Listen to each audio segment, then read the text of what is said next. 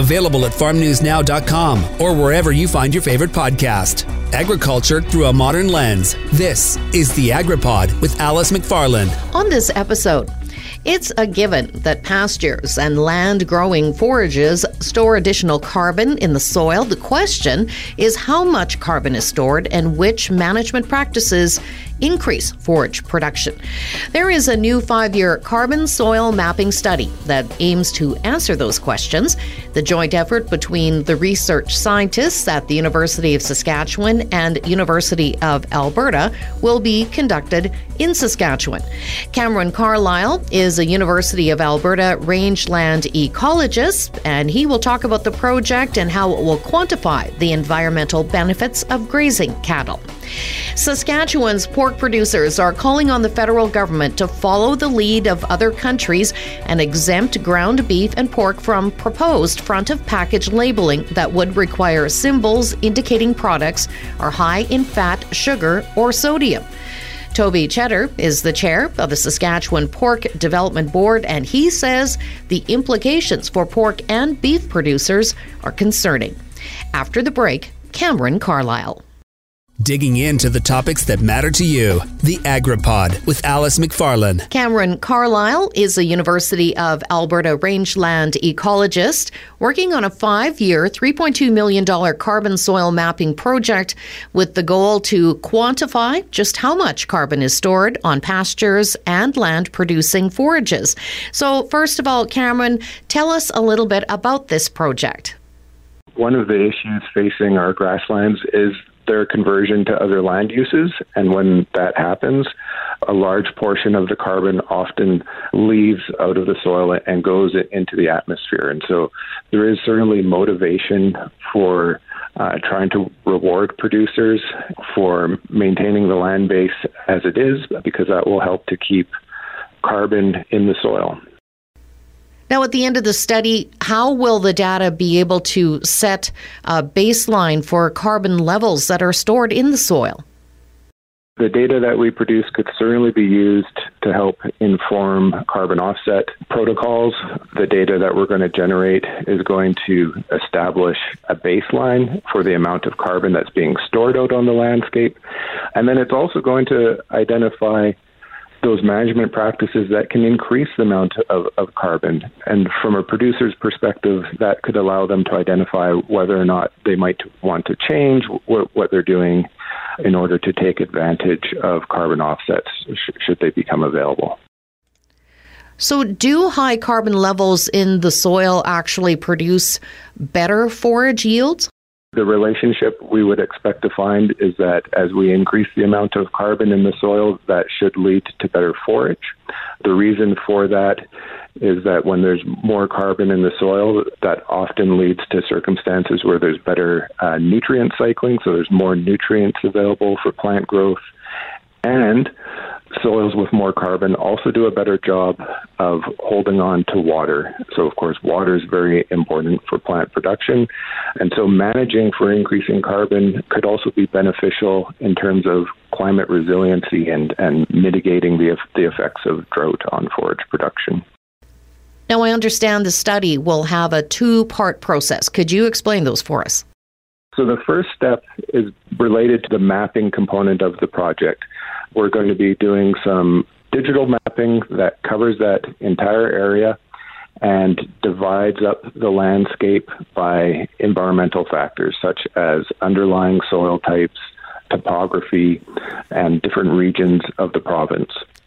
And then the second component is that you know we're really interested in trying to identify different management practices that are either advantageous or maybe disadvantageous for putting more carbon into the ground. So in that second phase, you know, we're going to be looking for producers that are doing different land management practices who are willing to have us sample their soils so that we can find out how much carbon is is in the ground as a result of those uh, potentially beneficial management practices. You will have two teams of students that will be working on this, and they'll be spending the summer gathering soil samples as well as forage quality and yield information as well. We use a, uh, a small side by side that's equipped with a soil core to collect the samples. And we'll be doing that at as many as 400 locations we, we expect over the next three summers starting in 2023. Now, with uh, 400 locations, uh, you're going to be covering a very large area of Saskatchewan. Yeah, we're, we're essentially going to be covering most of the the southern half of the, the province where uh, grazing is, is occurring. So, right up from the parkland and then south to the border. And uh, will this study cover grasslands and pasture and land producing forages? We're going to be looking at grazing on native grasslands and also in tame pasture. And then we'll also be looking at haylands, but on all of those, we'll be digging into some more detail to try and understand the beneficial management practices. So, in uh, native grasslands, that might be looking at the timing and the length and the number of cattle that are in a pasture. On hayland, it might be something like asking whether or not a producer is applying manure to that pasture in order to fertilize it and whether that has a beneficial role.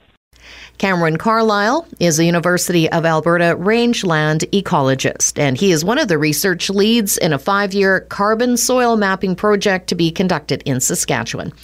After the break, Toby Cheddar with the Saskatchewan Pork Development Board. Digging into the topics that matter to you, the AgriPod with Alice McFarland. Saskatchewan's pork producers are among a growing list of producers that are calling on the federal government to follow the lead of other countries and exempt ground beef and ground pork from proposed front of package labeling. I'm speaking with Toby Cheddar with the Saskatchewan Pork Development Board. Toby, it's uh, clear that there are some very serious implications for pork and beef producers. So pork and beef and pork cuts are exempt from the this front of packaging labeling, but if it's ground up, as Canada proposed changes, would mean that the ground beef and ground pork would have to receive a front of package label. The assessment is based on raw product, but much of the fat from uh, ground pork and ground beef is removed through the cooking process. Can you just explain for us what the position of the Saskatchewan Pork Development Board is? Ground meat should be exempt from uh, the Health Canada proposed uh, front of label, front of package labeling, like other nutritious foods such as single ingredient meat cuts, uh, milk, eggs, vegetables, and fruit. FOBP labeling should address the real nutrition priority. Canadians need to reduce their consumption of highly processed foods. Statistics Canada reports approximately half of the calories Canadians consume come from nutrient poor, ultra processed foods. What are the implications of this proposed change for consumers? Reduction in whole foods like ground pork and ground, ground beef consumption will have a very small impact at best on the Canadians' overall intake of saturated fat, while at the same time putting vulnerable populations, including women and children, at risk of inadequate iron, zinc, and vitamin B12 intakes and deficiencies. Recent studies have shown that uh, ground meat is a small contributor to the overall saturated fat for Canadians are consuming. It's around uh, 4%. What do you want consumers to know about the nutritional aspects of pork? Ground pork is a nutrient dense, complete protein, and it contributes iron, zinc, and vitamin B12 and other essential nutrients to the Canadian diet. What role does Sask Pork and its members uh, feel should be uh, with government when it comes to food labeling? Well, other countries that have implemented the, these FOP regulations have chosen to exempt all single ingredient whole foods, including ground meat.